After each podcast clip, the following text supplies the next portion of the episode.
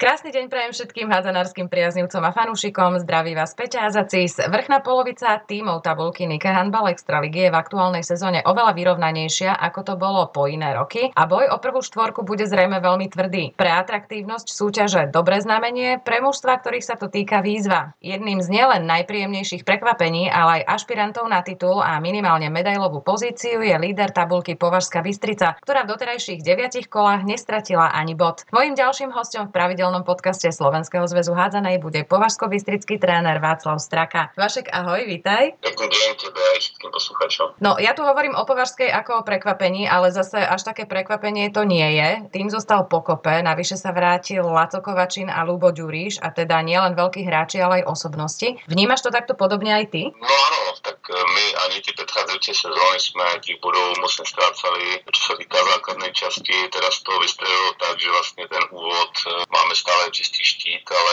je to tak, no tá zohratosť a to, že ten systém už hráči majú osvojený, plus k tomu samozrejme, že sa uzdravil Laco a prišiel Baby, tak e, to, to sú tie parametre hlavné. No. Uh-huh. Čo znamenal príchod práve týchto dvoch do týmu? Tak Laco už je v týmu nejaký šestý rok, takže... Áno, ale že sa vrátili, že sú zdraví, hej, že Laco je zdravý. Áno, tak v podstate to sú, dá sa povedať, dvaja kapitáni Hej, Laco, Laco je kapitán družstva a tam je to jeho najväčší prospech pre družstvo, že on dokáže strhnúť eh, jak svým prístupom v tréningu, tak eh, svojou bojovnosťou v tých zápasech a samozrejme k tomu aj eh, veľmi kvalitným výkonom a obidviem platí to isté, pretože je to osobnosť a navyše tie jeho skúsenosti a ten herný prehľad jak v útoku, tak v obrane, tak to sú veci, za ktorým tí hráči ostatní idú. Ten baby, mám pocit, že dostal krídla, ako sa vrátil vrátil domov, to je neskutočné, čo predvádza. Strašne dobre sa, sa na to pozerá. Aj mám taký pocit, že tí mladí sa tak pri cítia istejšie. Myslím si, že nie iba tí mladí, tam jednoducho je to taká istota.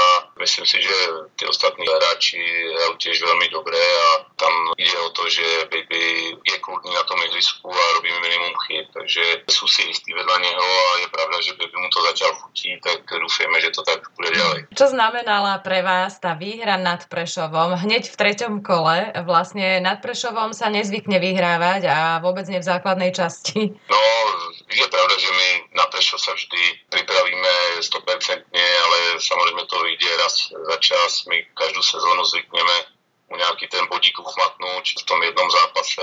Aj tuším tú minulú nebo predminulú sme tam remizovali na jeho pôde. Teraz to proste vyšlo tak, že sa nám podarilo vyhrať ono, aj to play-off, čo sme hrali tiež tú predchádzajúcu sezónu. Sme tam prehrali tesne, takže on ten zápas dokáže výjsť. No, samozrejme, aby sa to zopakovalo proti Prešovu, tak to, to je zatiaľ takej vyšší snov. No.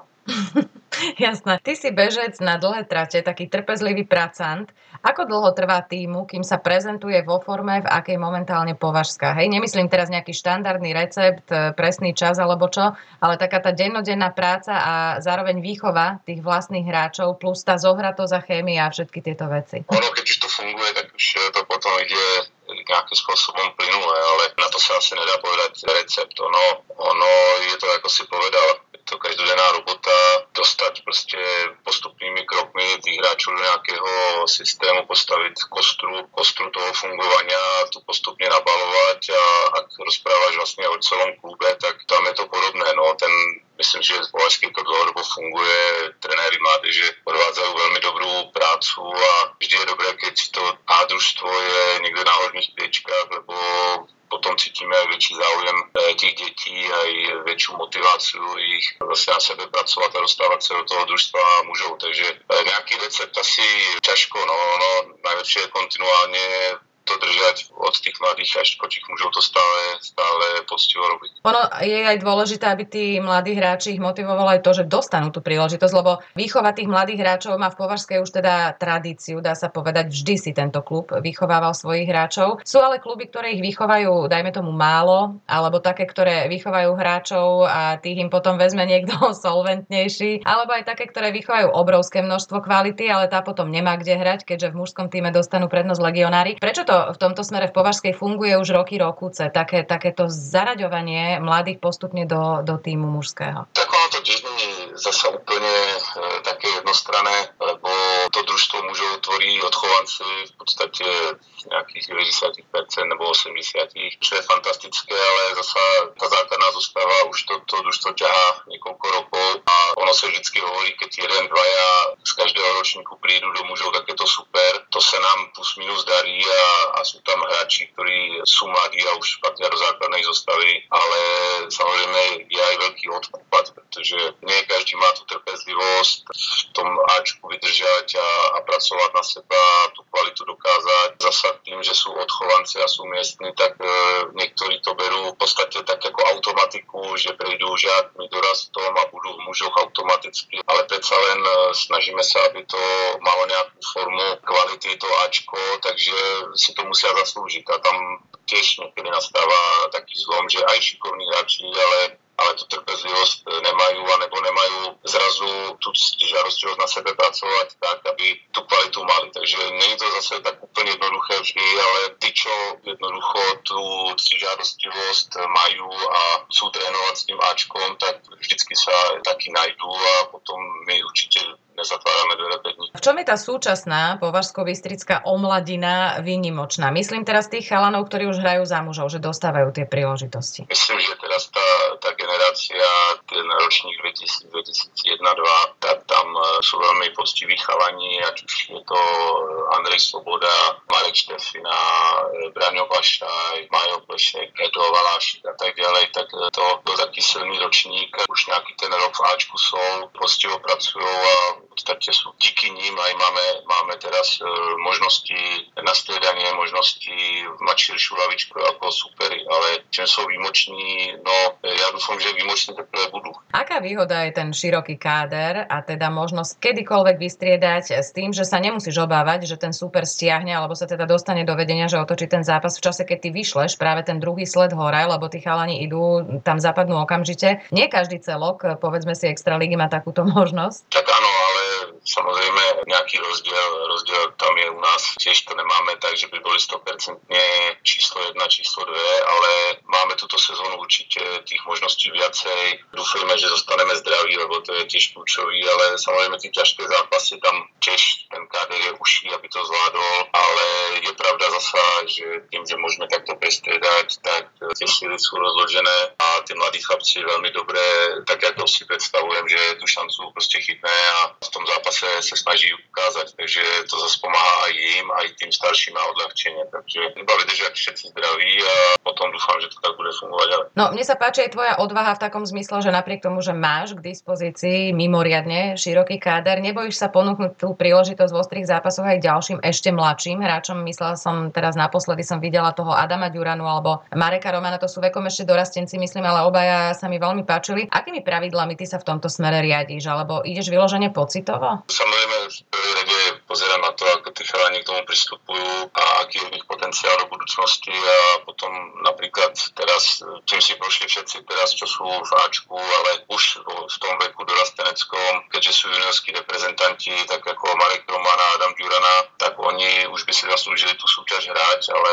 hlavne tým, že momentálne sú všetci zdraví a ten káder hlavne na tých spojkách je široký, takže tých príležitostí samozrejme oni nemôžu dostávať až toľko, ale snažím sa každú využiť tak aby si k tej mužskej hádzanej čuchli a ešte sú budúci rok vekom dorastenci, takže tam tých príležitostí už budú stávať určite viacej a som si ich viem predstaviť, že už budú zabudovaní do kádra mužov. Uh-huh. A takto postupne to v podstate u týchto talentovaných hráčov robíme, ale zase nechceme úplne vytrhnúť z toho dorasteneckého družstva, že tam zase sa konfrontujú s tou svojou vekovou kategóriou a mali by tam dokazovať teda, že sú reprezentanti a tam zbierať zase tie svoje minúty. No. Mne sa páči aj taká spolupatričnosť a taká nejaká zodpovednosť tých skúsených hráčov voči mladíkom. Vždy sa im na palubovke snažia nejako pomôcť. Aj fanúšikovia boli zlatí, ich mohutne povzbudzujú. Príde mi to taká alfa omega, ako nejaké nepísané pravidlo a je to fakt pekné. Tým mladým to pomáha, myslím, a cítia sa potom v tom týme komfortne.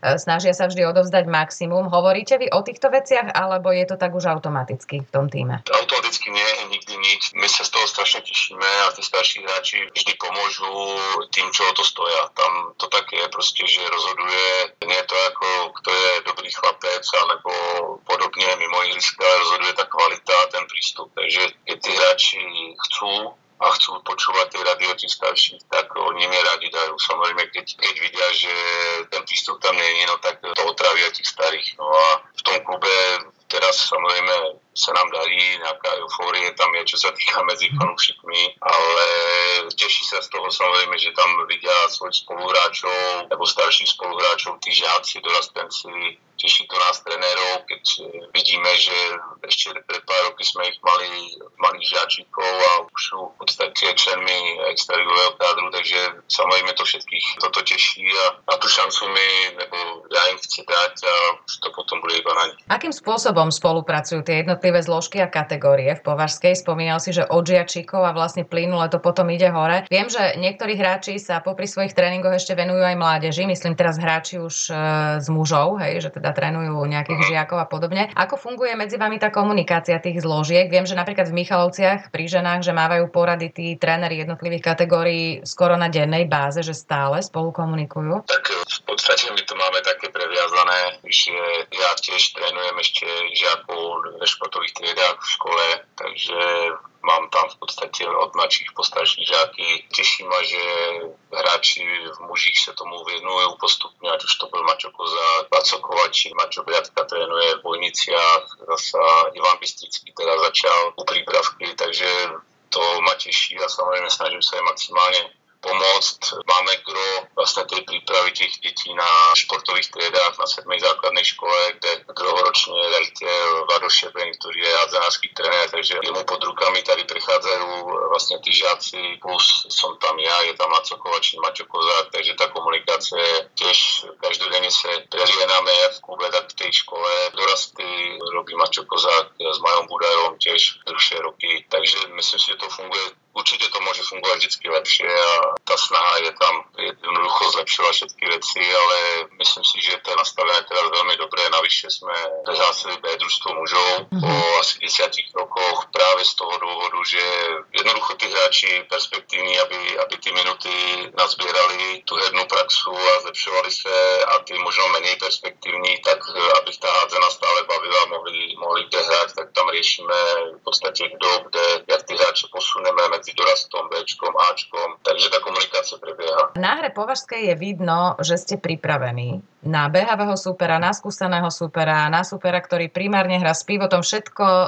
vy máte e, v maličku, vždy je to vidno, že ste teda pripravení, že každý vie, čo má robiť. Funguje to, aj keď teda prestriedaš, čo ja viem, štyroch naraz. Akým spôsobom ty pripravuješ svoj tým? Samozrejme, keď narážeš už potom na tú taktiku priamo v tom zápase, no tak snažím sa toho supera prečítať, nastaviť tú taktiku, eliminovať jeho silné stránky a zase namodelovať presne to, čo na ňo by mohlo sedieť, takže určite tomu sa venujem, ale to je iba jedna složka tej práce, pretože nemôžem si pozrieť tam na niekde kombináciu kýlu, jak to pekne vyšlo a potom chceť po mne, po mojich hráčov, ktorí eh, jednoducho nemajú 2 metre, ďalšie veci. Takže zase musím vychádzať toho, jak ten manšaft eh, pripravím, jak kondične, tak systémovo a, z toho vychádzať. Takže určite sa tomu venujeme dosť, ale je to jenom jedna složka, ktorá zase s ostatní nefungovalo. Akým superom je Prešov alebo Košice, to každý vie, ale v úvode som spomenula, že vrchná časť tabulky sa vyrovnala. Pribudli v tej aktuálnej sezóne ďalší adepti na medailové pozície. Ktorý z nich je taký najnevyspytateľnejší a prečo podľa teba? Ťažká otázka. Tam sa to vykryštalizovalo, že tak zhruba tá prvá sedmička sú také tie stabilné týmy, samozrejme Bojnice veľmi dobré po tej minuloročnej nováčikovskej sezóne, kde už skončili tak tiež na dobrom mieste, tak sa im teraz darí. Každý ten mačas je troška iný. Bojnice, Košice, to sú, to sú skúsené družstva, nemajú moc širokú lavičku, takže to ťahá nejakých 7-8 kvalitných, samozrejme skúsených hráčov. Nejaké nové zámky, Hlovec, Bratislava, to je taký mix skúsených mladých hráčov. Tam tie výkyvy asi sú také častejšie, že človek nevie, mm-hmm. čo čakať úplne, ale sú to tiež veľmi kvalitné družstva. No a o Prešovu tam nemá cenu sa baviť. To, tam, hovoríme, keď sú všetci zdraví, tak majú každý host spojený veľmi kvalitným hráčov. V poslednom kole to mal byť ako šláger s bojnicami vzhľadom na postavenie v tabulke, ale ten záver prvého polčasu ste už ušli a celý ten druhý už sa niesol vo vašej režii. Čomu to pripisuješ, okrem teda toho, že máte silnejšiu lavičku? Ktoré silné stránky bojnic ste ešte dokázali eliminovať, okrem teda bývalého vášho e, skvelého Ďurajku? Tak zase nechcem prezrávať a robiť návody, ale ale nie, to zasa ono, nevždy ten konečný rozdiel skôr odpoveda aj tomu pomeru, dajme tomu.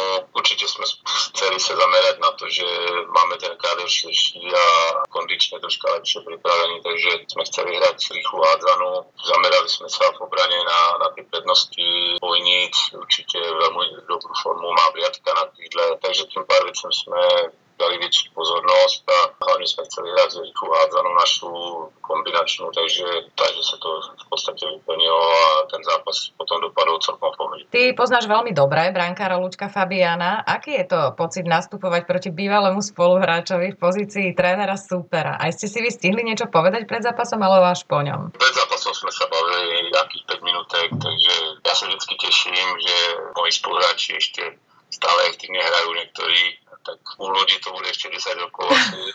A, že chytá, chytá výborne, takže mne to vždy poteší, že sa stretneme, a, ale v tom zápase samozrejme už moc šťastný neprejem. Chápem. Ty si, ty si zasadol na lavičku mladý, mal si nejakých 36, tuším, rokov, že? Asi tak, no. Okolo, no, ešte, ešte mladík. V hádzanej a teda nielen v nej, to ale často funguje tak, že výborný hráč nemusí byť zákonite aj výborný tréner a dokonca sú aj výnimky, ktoré nehrali ani extraligu a stali sa z nich teda výborní tréneri a stratégovia. Čo je v tomto smere možno rozhodujúce? Či musí samozrejme okrem tvrdej práce disponovať človek, aby sa stal dobrým trénerom? A akou výhodou možno pre toho trénera je, že bol sám hráčom? Neviem, či existuje nejaký všeobecný recept. No, určite z to je výhoda, keď hráč má skúsenosti z tej najvyššej ligy a po prípade reprezentácie, pretože tým pádom za tú kariéru zažil tiež špičkových trénerov a od si mohol veľmi veľa dobrého zobrať. Tak to bolo aj v mojom prípade ja osobne kvôli tomu, že hádzanú samozrejme milujem a je to pre mňa zásadná zložka v živote, tak som sa okolo nej motal, tým človek získava skúsenosti, získava aj tou hrou, bere si ich od tých trenérov, na ktorých ja som mal šťastie, že v podstate tí českoslovenští špičkoví, ktorí boli u reprezentácie v tom období, všetci ma trénovali, takže od nich človek zoberie tie skúsenosti plus samozrejme štúdiom, kde tú teoretickú stránku podľa mňa je tiež veľmi dôležitá. Musí človek tie odborné veci tiež strátať, keď z toho robí taký mix, tak potom si myslím, že z toho môže zísť tréner, ale samozrejme nemusí, je tam ešte vec určite osobnosť toho trénera, to, jak pracuje s hráčmi a podobne, takže na to asi nejaký recept tiež nejde dať. Jasné, že človek, e, ono sa hovorí o povahe nejakej, ale ja si myslím, že je to skôr o temperamente, že nemám až takú zlú povahu, ako niekedy jednoducho neudržím sa na úzde, skrátka. Uh, to, to sú dosť dôležité veci, lebo zase si myslím, že ak je tréner príliš emotívny, tak môže to na družstvo pôsobiť zle a môže to v tých zlomových e, chvíľach práve tam tá chladná hlava. Tebe aký typ trénera, keď si ešte hrával, vyhovoval najviac? Skôr taký ten pokojný, alebo teda ti nevadilo, keď niekto aj občas teda vyletel, vybuchol? Tak ja som ešte z takej tej generácie, kde sa moc ten cukor nepoužíval, skôr ten bič. Takže určite mi to nejakým spôsobom nevadilo a ako bral som to tak, že ten tréner chce z toho hráče dostať maximum a myslím si, že celkom skoro som chápal, že je to pre dobro jak mojeho, tak celého týmu, takže ako mi to absolútne nevadilo, keď ten bol troška tvrdší, ale každý je iný. Tam myslím si, že tí hráči, hlavne tak, jak som povedal, tých mladých hráčov, nebo u hráčov aj u trenérov, vždy rozhoduje nejaká tá kvalita, po prípade odbornosť, pretože keď je tréner vie, čo robí, tak tí hráči tomu uveria. Keď tréner sa správa slušne a na rovinu tým hráčom, tak uh, oni to berú, zatiaľ čo keď ja ten tréner bude húkať a nejaký rešpekt si silou vydobúdať, tak uh, to určite asi dlhodobo fungovať nemôže. Takže keď je potreba, tak určite ten byť, ale zasa vše s mierou.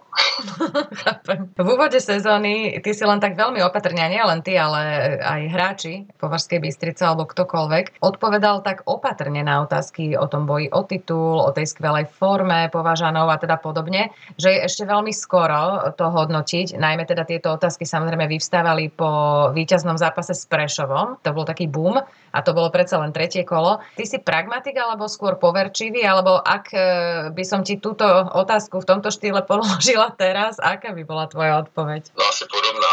Skôr už je to zo mňa hovorí taká skúsenosť. Ne, že by som neveril, nechcel, ale, ale viem moc dobre, že aj keď nastane nejaký zápas, že si povieme, dobre odvedená robota, tak mám skúsenosti, že druhý den príde jeden hráč, ja neviem, s teplotou, druhý se zlomeným palcom a všetko je rázom hned úplne inak a chystáme sa na další zápas, kde to môže zobrať to 360 stupňov úplne obrátku, takže ja naozaj to vidím tak, že už hned po tom zápase myslím na toho dalšieho supera. Ono to vyzerá niekedy, že ani sa neradujem, nebo to neužívám, ale tak to není. Samozrejme, po chvíľku človek má dobrý pocit z tej dobrej roboty, aj tých hráčov pochválí, ale už s tými skúsenostmi viem, že je treba chystať sa zase na ten ďalší zápas a nepodliehať nejaké eufórii. Ty si ako hráč pôsobil v Nových zámkoch aj v Považskej, teda v Slovenskej extralíge. Ak by si mal porovnať možno kvalitu tímov vtedy a teraz, samozrejme odvtedy tá hádzaná sa zrýchlila, zmenili sa pravidlá, bla bla bla, ako veľa vecí sa stalo, ale ak by si predsa mal porovnať eh, tú kvalitu a dajme tomu vyrovnanosť hej, tých e, tímov vtedy a teraz. Čom by bol taký najväčší rozdiel?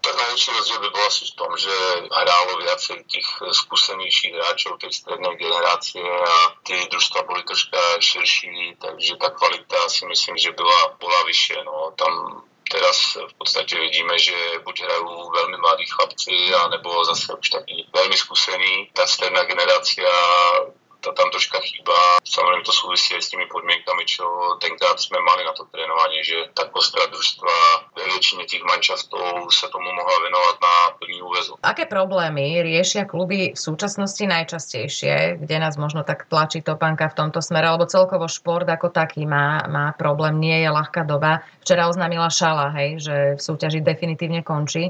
Ako ste reagovali na tento fakt? Tak podstate o reakciu nejakú už sa nič nezmení, ale mne osobne to je veľmi ľúto a neviem, no mrzí ma to, lebo určite to nedá nejakú dobrú e, vizitku tej extraligy, ktorá by mala byť niečo extra.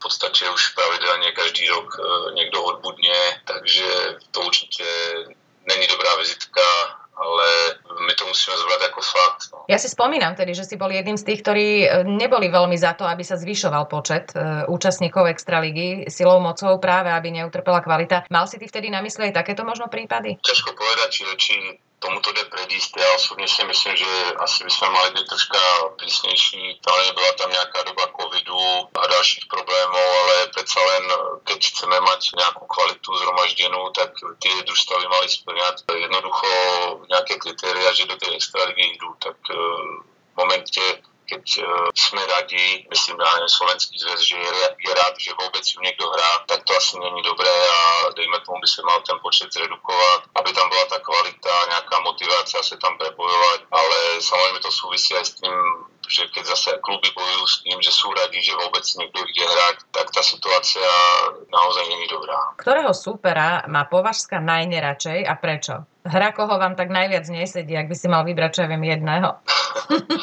jedného, neviem, tam nám všeobecne moc nesedí také družstva, ktoré nechcú hrať hádzanú, ktoré hrajú opačne v útoku, snažia sa všetký čas a, a my potom po minúte a pol bránení ideme do protiútoku, dáme tyčku za 5 sekúnd a ideme späť do obrany. Takáto hra nám určite nejak moc nesedí, chceme radšej hrať hádzanú, chceme behať, chceme, chceme si to rozdať, takže niekedy tie družstva proti nám tak nastúpi, ale musím povedať, že za poslední jednu, dve sezóny už i také družstva, ktoré hrávali takto, tak hrajú už ďaleko peknejšiu hádzanú, keď spomeneme aj Malacký, Topolčany, uh-huh. Modru, tak aj oni už hrajú peknú hádzanú, ne, snažia sa v toku aj za cenu toho, že treba prehrajú vyšším rozdielom, ale snažia sa hrať, takže si myslím, že už teraz nemáme nejakého takého protivníka. Uh-huh. Celkovo tieto týmy išli hore, myslím, aj atraktívnejšie hrajú, presne ako si povedal, že je aj vďaka ním tá súťaž taká zaujímavá, že je úplne jedno, kto proti komu nastúpi. Minulú sezónu ste odohrali s Košicami jednu parádnu semifinálovú sériu, kde platilo až do konca teda výhoda domáceho prostredia, takéto kliše môj dom, môj hrad. E, bola to po dlhom čase fakt mimoriadne napínavá séria, ktorú sledovala s nápetím celá hádzanárska verejnosť. Akým súporom pre Považskú sú rivali z Košic? Aký náboj majú tie vaše vzájomné zápasy? No tak e, ja myslím, že sú tradičným súperom. Ja už keď som hrával v Považskej, tak sme snad každé semifinále hrali s Košicami. Myslím, že sme boli väčšinou úspešnejší, ale vždy to bylo tak 3-1, 3-2. Boli to poriadne súboje, ale vždy to bylo také, by som povedal, fair play, také chlapské, chlapské bitvy, nikdy tam nebol nejaký problém. Podobne aj teraz, proste Košice majú vo svojom kadri reprezentantov eh, nebo bývalých veľmi skúsených hráčov, pred ktorými máme rešpekt. Samozrejme, že ešte stále hrajú veľmi kvalitne, ale ja zase mám radosť z toho, že moji hráči už dospeli, že, že to playoff nie sme nejaké proste, že sa nevzdáme a že tú sériu fakt sme odbojovali a myslím si, že to bolo úplne tak, jak to malo byť vyvrcholenie. No. Rozhod 5. zápas, Košice zaslúžene postúpili, ale tá bitva bola podobná, ako keď sme hrali pred tými 15 rokmi, takže určite je fajn. Musím súhlasiť, naozaj to bola, to bola krásna séria, veľmi ma to bavilo celý čas a naozaj nebolo do poslednej chvíle jasné, kto postúpi. E, takisto mohla postúpiť aj Považska, potom ste im to vrátili vlastne v pohári, že ste vyhrali slovenský pohár vo finále práve s Košicami. Práve tento super, e, nevytiahla som ho tu náhodou, lebo náš podcast vyjde von vo štvrtok a v piatok e, vás čaká vlastne v rámci 10. kola vzájomný súboj. Čo bude také najdôležitejšie e, proti týmto súčasným Košiciam, ktorým samozrejme chýbajú nejakí hráči pre zrania. Pepe Tumidalský vypadol pre zlomený palec a majú tam dvoch kolenárov, ktorí dosť výrazne chýbajú, lebo majú úzky káder Košičania. Majú úzky káder, ale, ale samozrejme kvalitný veľmi. Teraz na každom poste majú hráči, ktorí dokáže hroziť, dokáže zobrať na seba zodpovednosť, čiže dá sa povedať, že by mali nejakú slabinu, majú veľmi kvalitného brankára, takže my zase tak, jak už som povedal, no, musíme pustiť za hlavu to, čo bolo teraz úspešné, ale chystať sa na nich, vlastne už sa na nich od útorka pripravujeme a bude dôležité samozrejme ustrážiť nebezpečného Guziho s Uščákom. To by som mohol vymenovať každého, takže nachystať sa hráme doma, no tak budeme určite chcieť vyhrať ten zápas. Pohári EHF ste zvládli ten úvodný dvojzápas proti Izvidaču. Vďaka náskoku z prvého duelu e, ste aj napriek teda prehre potom u nich e, postupili. My sme spomínali v jednom tom pozápasovom, po extraligovom zápase rozhovore, že na Balkáne sa vôbec nehrá ľahko. Aká bola tá odveta v Ľubuškách? Čo sa, čo sa tam dialo? No, v podstate asi taká, ako sme čakali. Sme sa na to chystali, že super bude doháňať 9 gólov. Dupne na to od začiatku, ale predsa len nám sa to nepodarilo zachytiť úplne. Chýbala nám taká odvaha v útoku a dôraz v obrane, takže prvných 20 minút bolo rázem 12-5. Nebolo počuť vlastného slova. Diváci bučeli, pískali, takže určite v tú chvíli to bolo tak, ako sme čakali, také peklo, ale potom našťastie sme sa otrepali a ten zvyšok zápasu bol vyrovnaný a dá sa povedať, že sme, že sme ho kontrolovali a potom aj tí diváci trošičku už, už stichli, takže Samozrejme, to prostredie bolo asi ako sme čekali, ale zase nemôžem povedať, že by bolo nejaké fair play alebo niečo podobného. No, v treťom kole e, vám v útorok vyžrebovali chorvátskeho supera, Goricu, čiže zase nás čaká balkánsky super. Čo o ňom vieme? Lebo viem, že v hre bola pred žrebom aj Plzeň a fakt som mala takého veľmi nepríjemného cíťaka, že ju teda dostaneme. Ako si to cítil ty? Asi dobre, že, že radšej tú Goricu, či? No, určite. podobne, podobne ďaleko ako tá Plzeň, což je dobré, akože je to teraz bližšie, než sme boli. No určite Plzeň by som nechcel z toho dôvodu, že sa s tými českými klubmi príprave relatívne často stretávame a predsa len to nemá ešte taký, taký zvuk pre tých divákov. Toto je pre mňa lepšia varianta.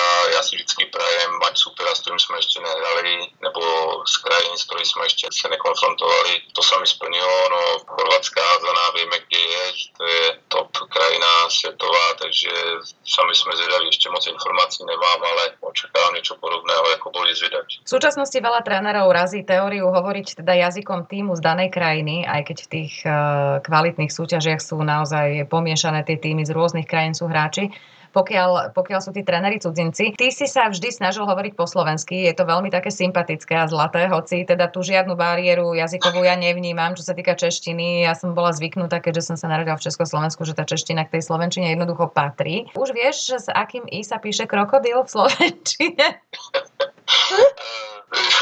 Ja to tuším, ale že to je film. ja to spomínam preto, že my sme robili naposledy pred neviem koľkými rokmi spolu rozhovor do jedného časopisu a tam si práve spomínal, že, že im dostal za ucho za, za krokodíla s mekým i. Naozaj v slovenčine s mekým, v češtine je tvrdým, preto, preto som vytiahla toho krokodíla. Prečo je lepšie možno komunikovať s hráčmi v tom materinskom jazyku a teda podľa tej teórie, ktorú poňali viacerí zahraniční tréneri, aj keď znova pripomínam, že tá čeština s tou slovenčinou naozaj nie sú nejaké zahraničné jazyky tak e, jasné, tak čeština, slovenčina nebol by problém, ani ma nikto nenutil rozprávať po slovensky, ale, ale neviem, ja od prvého v podstate, čo trénujem, už som trénoval v Nových zámkoch, dorastencov, v Topolčanoch, Považskej, tak všetky prípravy, všetky e, hodnotenia a tak ďalej vypracoval v Slovenčine, pretože som si povedal, no tak to má byť, kebyže som v Nemecku, tak to robím v Nemčine, potom vlastne som, som učiteľ alebo tréner na športovej triede, tak tam asi medzi tými deťmi tiež považujem za správne rozprávať po slovensky. V klube tiež nedovolím nikomu rozprávať inak než po slovensky.